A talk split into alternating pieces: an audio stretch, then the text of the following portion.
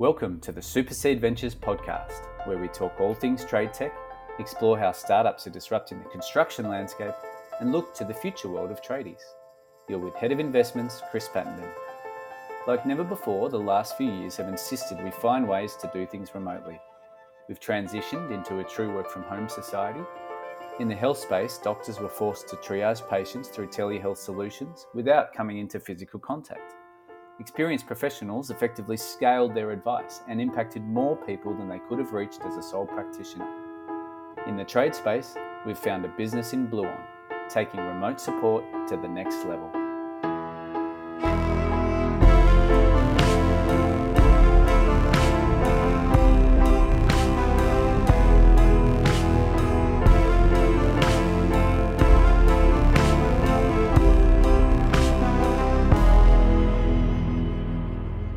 So let's get straight into our chat with Peter Capuciati, the C E O of Bluon, the world's fastest growing support network for H V A C technicians. I, I wanted to start with a bit of the hype that's going on about Bluon. You've um, you've shared us a, a hype reel and we're hearing a lot of feedback. Um, maybe just a very brief intro into what Bluon is, but then straight into why it is that these H V A C technicians love Bluon so much. Yeah, I think, you know, the reason that the technicians love us so much, I think, is because how the company came to be and how we developed the platform was unique in that it was aimed directly at the technicians because of a unique circumstance, which uh, which is probably the best to just to give a little history there. So the company was founded originally as a manufacturing, chemical manufacturing and R and D company to, to seek out, can we make a better refrigerant to replace Freon, R twenty-two? And so long story there, but you know, we're actually a bunch of uh, scientists and physicists and chemical engineers that really are the core of this company. A lot of a lot of geeks around here, which we uh, we enjoy. And so we, we spent four years in R and D um, and did just that, created a really remarkable product, which has its own story to it. I won't, I won't bore you with. But when we got that product out into the market in twenty sixteen, we quickly became aware of a fundamental problem in H V A C, which is that technicians are kind of like the guardians of H V A C innovation. And if you don't get them as an advocate or champion, you don't have a product, right? You can have all this demand with you from commercial landlords and, you know, all kinds of different industry stakeholders. But if the technicians won't want to use your product, you got nothing. And so we were at a standstill and we said, okay, well, how do we get you know, three hundred thousand technicians in the U S to overnight advocate for our product? And the the way we came up with was let's let's give them the tool they need to use this product or to install this product. And the only way to do that was to take on the, the Herculean task of putting as many of the models that they use out there, which there are tens and tens of thousands of unique models, put them into a database and give them super, very easy instructions of how to use our product in that particular piece of equipment. Sounds easy, right? But it's a massive undertaking because there are literally, you know, three hundred fifty thousand unique models in the U S alone, each one which has different wiring configuration, tonnage, voltage, compare, everything, like, you know, you, you name it in the design of that system. So we ended up doing just that. We, um, initially had about thirty-five thousand units.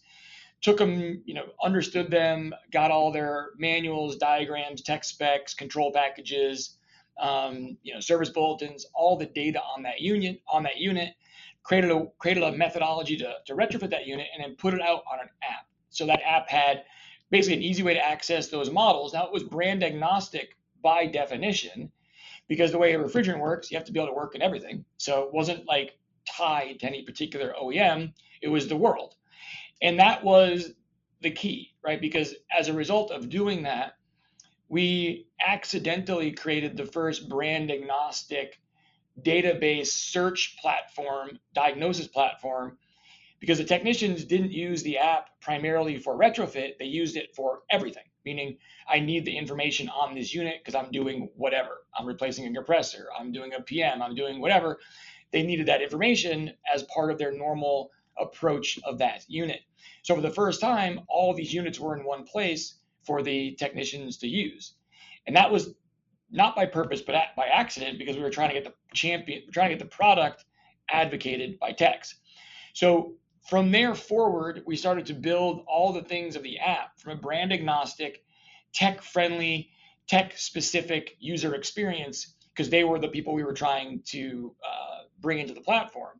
No one had ever done that. No one ever built a platform for the techs, by the techs, using their language, sort of how they do things, making it simple to them. You know, remember, most most of the techs that make the decisions are Gen Xers, right? They're not they're not millennials, and so they use technology differently. And so you have to make the interface more friendly to how they operate. And we took that very seriously. So here we have a, a, um, an app that's easily adopted by the forty plus age group, which historically had been the group that didn't want to touch a mobile app. And so we had this self-adoption sort of um, energy behind the whole platform. And quickly we went from ten thousand, twenty thousand, thirty thousand, fifty thousand, we're at ninety-five thousand technicians on the platform as of today. But you can see that happen because of where, why we built it, right?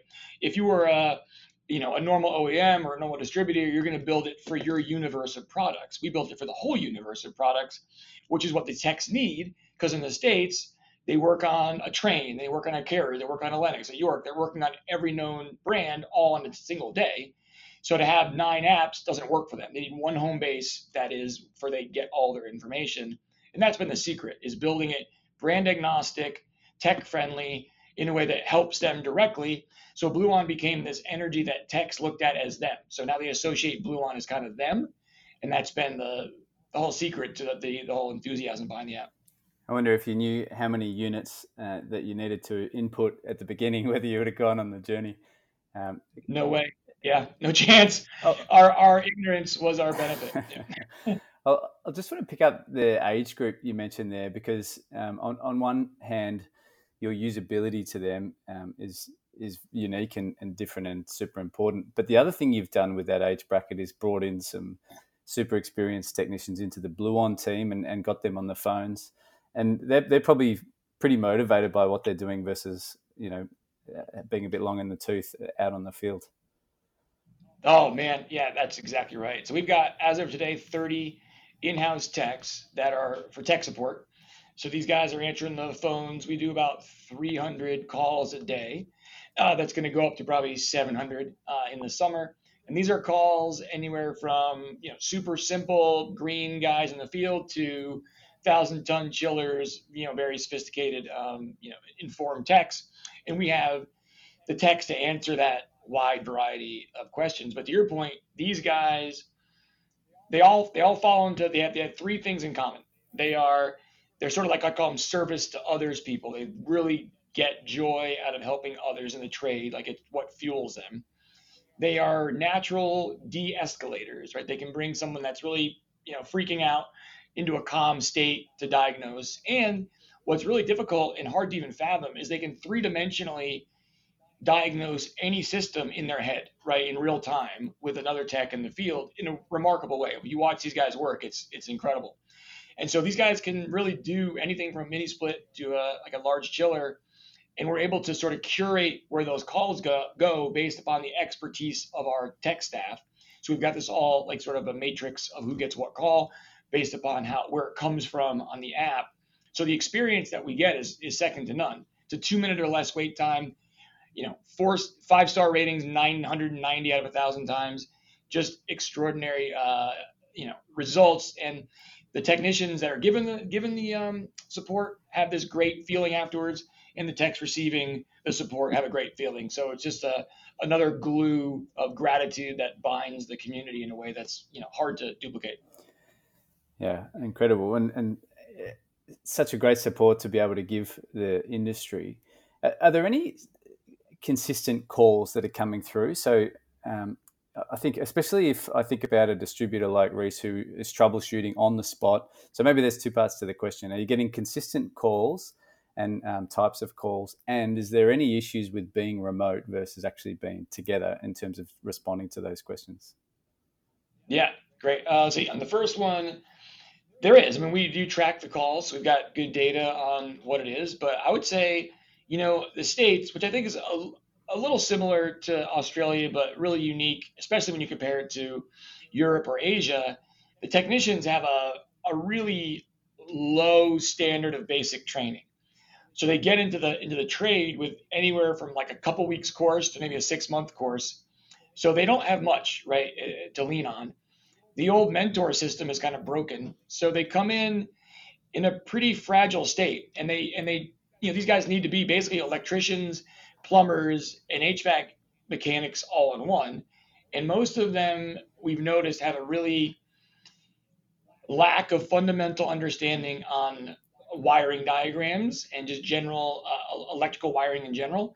So I would say a lot of our calls are about how to read a diagram and what to do about it in terms of diagnoses, and what to do in terms of tracking down, you know, uh, using various electrical uh, readings to verify and diagnose a problem. That's a big, big issue in the field. And we're doing a lot of just-in-time training as we talk to these guys on sort of educating them on how to do it for themselves, which is which is a big deal. And we can give you that that data, but I'd say, you know, basic wiring diagrams is a massive chunk of it, um, along with fundamentals on basic fundamentals of the refrigeration cycle.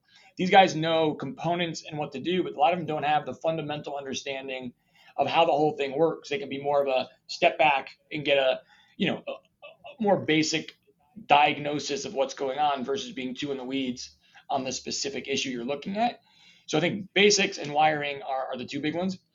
Back to the team not being together, you know, we do actually solve for that. So every week we have seven of our thirty tech team in the office um, cohabitating. So they get to share best practices and work together. And so it's like a, a constant, you know, circling of around from the country to here, which has been a big difference because these guys do feed off of each other. They like to share, you know, talk about the call, you know, what went wrong, what right. Um, but they do, but they form a really core group, even when they're not together, that they're always together, you know, via technology, uh, twenty-four seven. And we do, you know, we do tech support twenty-four seven. So it's not just uh, weekdays, nine to five, it's every day, uh, all day. And so that helps your team train up and, and be familiar. What about for the actual tech on the ground? So they're, um, if, if again, if I think about a use case before Bluon, maybe they were going into their branch and chatting to the person behind the counter, but you know, there's they could have shown them something potentially. Um, is is is that ever a barrier? The the fact that these people are on the phone at Bluon versus being together in person with the technician? Um, no, I would say not. And just for clarity, you know, at least in the States, the technicians rarely look to the distributor for tech support, except for on installation. Installation is you know big, but there's a big support system in place for new installs supplied by the local distributor. That's common. But service, particularly on units that are ten years or older, which is normal, uh, there's nothing, right? And so they're stuck calling the O E M, waiting for two hours to get, you know, a non-answer. So we really fill a fill a gap that was nobody was filling. You know, it was it was really just absent. And like, like I said before, the mentor system is kind of broken, and the, the green tech would be reluctant to call their service manager for fear of being outed like they don't know something. So there was a really big resistance uh, to looking for information, which was why a lot of things were getting broken, because there was this sort of weird uh, inherent resistance built in. But yeah, I do think, you know, being on the phone is normal, uh, at least in the U S for service calls, but being able to get someone competent quickly is not normal. Uh, that's new. And down a similar train of thought, you launched your forum, oh, couple of months ago now, maybe three or four months. Um, and it certainly feels like the community is starting to support each other. It's not just Bluon's job anymore, um, which I assume is leading to to faster responses as well. Um, I'd love to hear your thoughts on, on how that's tracking and, and the impact it's having. And uh, if you wish, there was an example of that tool giveaway and, and a, a really generous act of someone in your community that might be worth sharing as well. Yeah, great, great call. Yeah, no, the the the the, um, the forum has been amazing, and we basically built it, let it sit there, let it get organic growth, and then as of February one, February one, we put in a, you know, like a marketing ploy to get people on the forum by giving tools away every day and getting more participation, and it's gone up tremendously. Like we were getting, you know, maybe one hundred or two hundred posts a day. Now we're getting several thousand uh, per day. I mean, so it's like one per minute. You know, it's there's it's rolling. But the cool part is that there's a lot of participation on just normal chat, but also really detailed questions. And you see three or four or five non-Bluon techs respond in minutes, you know, to that that tech in the field. So that's really cool. It's growing. I think it's going to become, you know, as we evolve the forum based on feedback, to get even better and better at doing that. That's what's going to become even more valuable to the community, which is amazing. But yeah, to your to your exact question, you know, we are giving away, you know, two significant tools, like five hundred dollars tools a day for the month of February to, you know, people that post the best posts on the forum. Um, and on the third day of the contest, the winner of the contest reached out to us and said, hey, if you haven't sent my tool out, I'd like to give it to this other individual I see on the forum who seems to be a little down on luck and could use some help, you know, in, in, in building their tools up. Because in the States, these techs buy their own tools, right? They're not provided by the contractor, typically, not always, but typically. So it was pretty amazing to see this guy who just won a seven hundred dollars tool say, "Hold time out. Let me re-give it to the guy I see in the forum who could use it more than I could." And it's just awesome, like just spectacular to see that that community uh, start to take on a life of its own individually. Really, really awesome. Yeah, and then um, these types of forums, I think businesses launch hoping you'll get some of this engagement, but um, it's it's not common, I wouldn't say, and, and it's not common that people jump in and support each other, because that takes their time away from what they're doing. But um, whatever you've built, they're, they're motivated to do so. Maybe, maybe we just touch on what's next for Bluon. So you've got this incredible um, support network, but it's probably not to the commercialized extent that you might need it to be to, to keep providing such support. Right. What, what happens next? How do you um, how do you commercialize the model? Yeah. So we are in mid smack of that whole endeavor and plan. So we are literally weeks away from the first phase of that process. So March first, thereabouts, uh, we launch what we call Parts I D. What that does is it expands the database to nearly four hundred thousand models, but those models include all of the original parts, you know, by part number that make up that unit. So for, for those who don't know, each each each unit has fifty, sixty unique parts, you know, with a specific part number that goes with that particular piece of equipment. So it's a huge amount of data. This data has never been shared with technicians historically. It's always been kept at the manufacturer or at the local distributor to use in um, determining what to sell the, the local customer. So we're giving that information out to the tech for the first time, which is huge. Then come April fifteenth, we're going to use that same information to enable informed order requests to the local distributor, meaning I'm working on a York X Y Z, blah, blah, blah.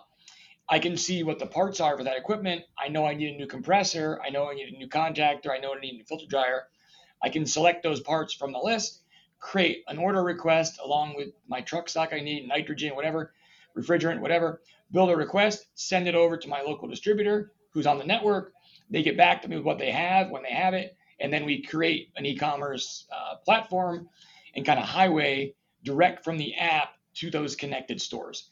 So that's kind of the monetization aspect. And that allows us to get compensated on each uh, order that we fulfill on that platform.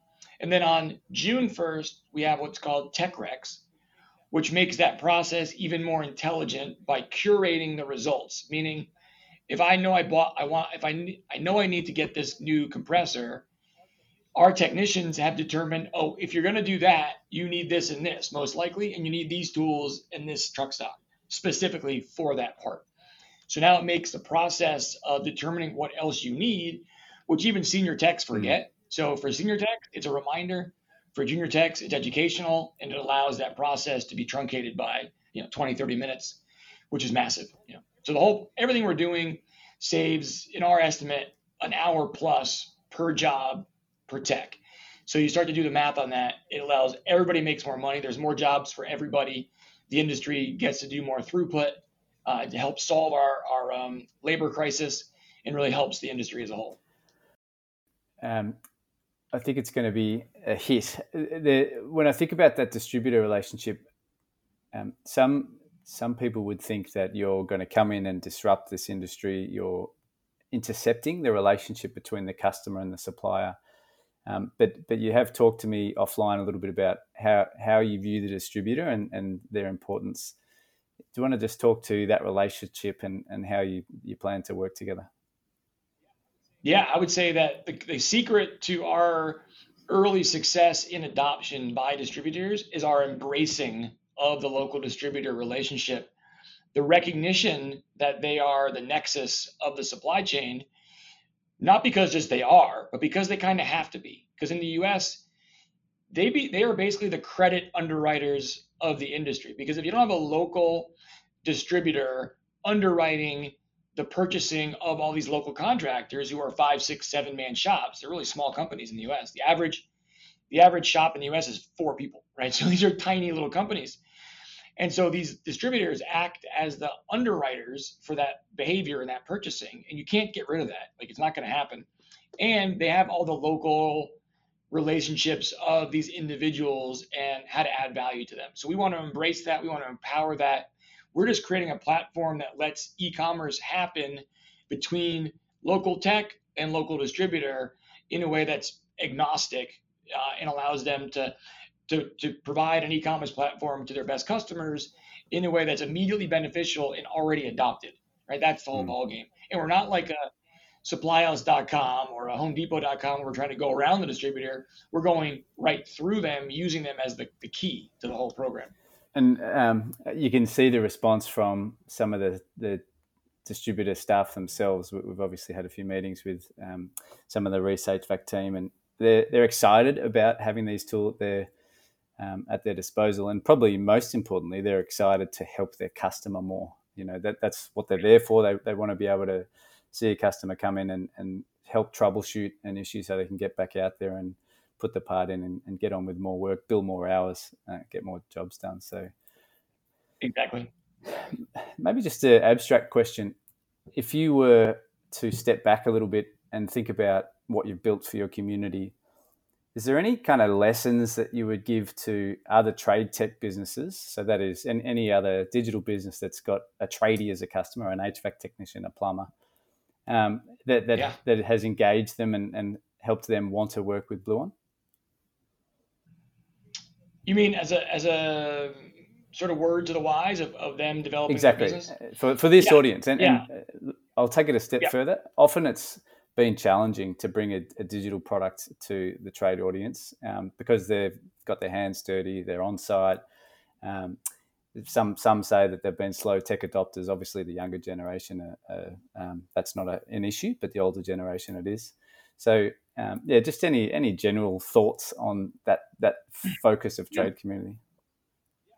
Yeah, I, I have a, a strong thought on that. I think it's, you know, most most startups, particularly in the tech space, they have a playbook um, in how they use developers and how they develop software. You need to kind of throw that out the window, and you need to put people from the trade on the development team, because The dev, the development world doesn't think anywhere near similar to how technicians think. And so they build solutions that work for them, not for the technician. And many times they're not only dysfunctional, but they're, uh, you know, one, one and done, meaning a technician, you know, not to be too off color, but they're kind of jaded individuals, right? They don't, they don't tolerate, um, they don't get, they get frustrated easily, and they don't want to deal with it if it's not working for them when they need it to work. So I always say there's a five second learning curve. If you give them a tool, it's got to work right away. It's got to work, obviously, and then they'll love it forever and use it again and again. But if it's not intuitive to them and how they think, they're not going to want to use it, and they're going to not try it again. So you have to really make sure you develop the software along the lines of how they operate and think, and make sure that the team has those people on it. Because if you just give it to a dev team and get it back, I guarantee you it's going to fail. It's not going to address how they interact with that that software. And that's, we we spend a ton of time thinking through how to avoid those problems. In many ways, it's one oh one advice, isn't it? You, you're building something for your customer, know what your customer thinks. Um, it's just also underscoring the importance of, in this case, your customers, the, the tradie, the tradesperson. Um, so they've got to be present, and they, they not, yeah, it doesn't mean interviews, it means even on the building. That, I think that's super interesting. Yeah, we. I mean, we've been literally in like uh, mini combats with a dev team saying, but this is how you do it. I go, yeah, maybe that's how you do it. These guys would not know what that is. Yeah. So we need to change uh, that. Great. Yeah. Last question for you, Peter. It would be remiss of me not to ask about a particular advisory board member, and uh, they, they've got a big name. How did this person get involved, and can you reveal who that person is? Are you asking about uh, Robert? About Leo. Oh, geez. Oh, God. I thought you meant, I thought you were trying to be inside. Oh, yeah. No. Um, yeah, no, that was way back when. So we met, we met the DiCaprio team back in late fifteen. Um, one of, one of my partners, Matt, who you've met, he was good friends with an associate who had done a lot of work with their, uh, they have, a, they have a, like a, a um, kind of like a fund. It's an investment vehicle that does, does all their um, investing on behalf of him. It's pretty large, active, got a fairly large team, and it's all E S G, environmental oriented investment. Mm-hmm. And so we've got to meet him and talk to him about, about, you know, Bluon and in the refrigerant back when, when the refrigerant was driving the, the, the business plan.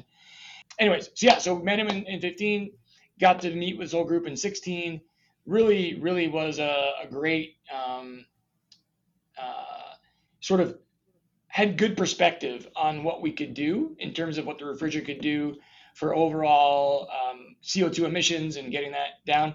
It was very receptive to it, particularly because it was a practical solution, not a twenty year out solution, something that could be put into place today and have an impact immediately. So with that being said, there was a, you know, there was a huge desire to come on board, and yeah, they've been great. I mean, they've just been, you know, back then they were a little more active. There's, there's still, we talk to those guys once every, you know, three, four months. Um, but yeah, I think he's just, they, they have a big team that's out looking for investments that are practical, move the needle, environmental solutions that aren't pie in the sky, thirty year out alternatives. And I think that's, that's a really cool place to be uh, in today's, in today's place. Fantastic. Well, Peter, thanks so much for joining us on the Trade Tank podcast today. Really looking forward to seeing, um, the next step for Bluon, and, and as it hits the market and, and people are able to purchase product, I think it's going to have a very big impact on the industry. Cool. Thanks, Chris. Appreciate it.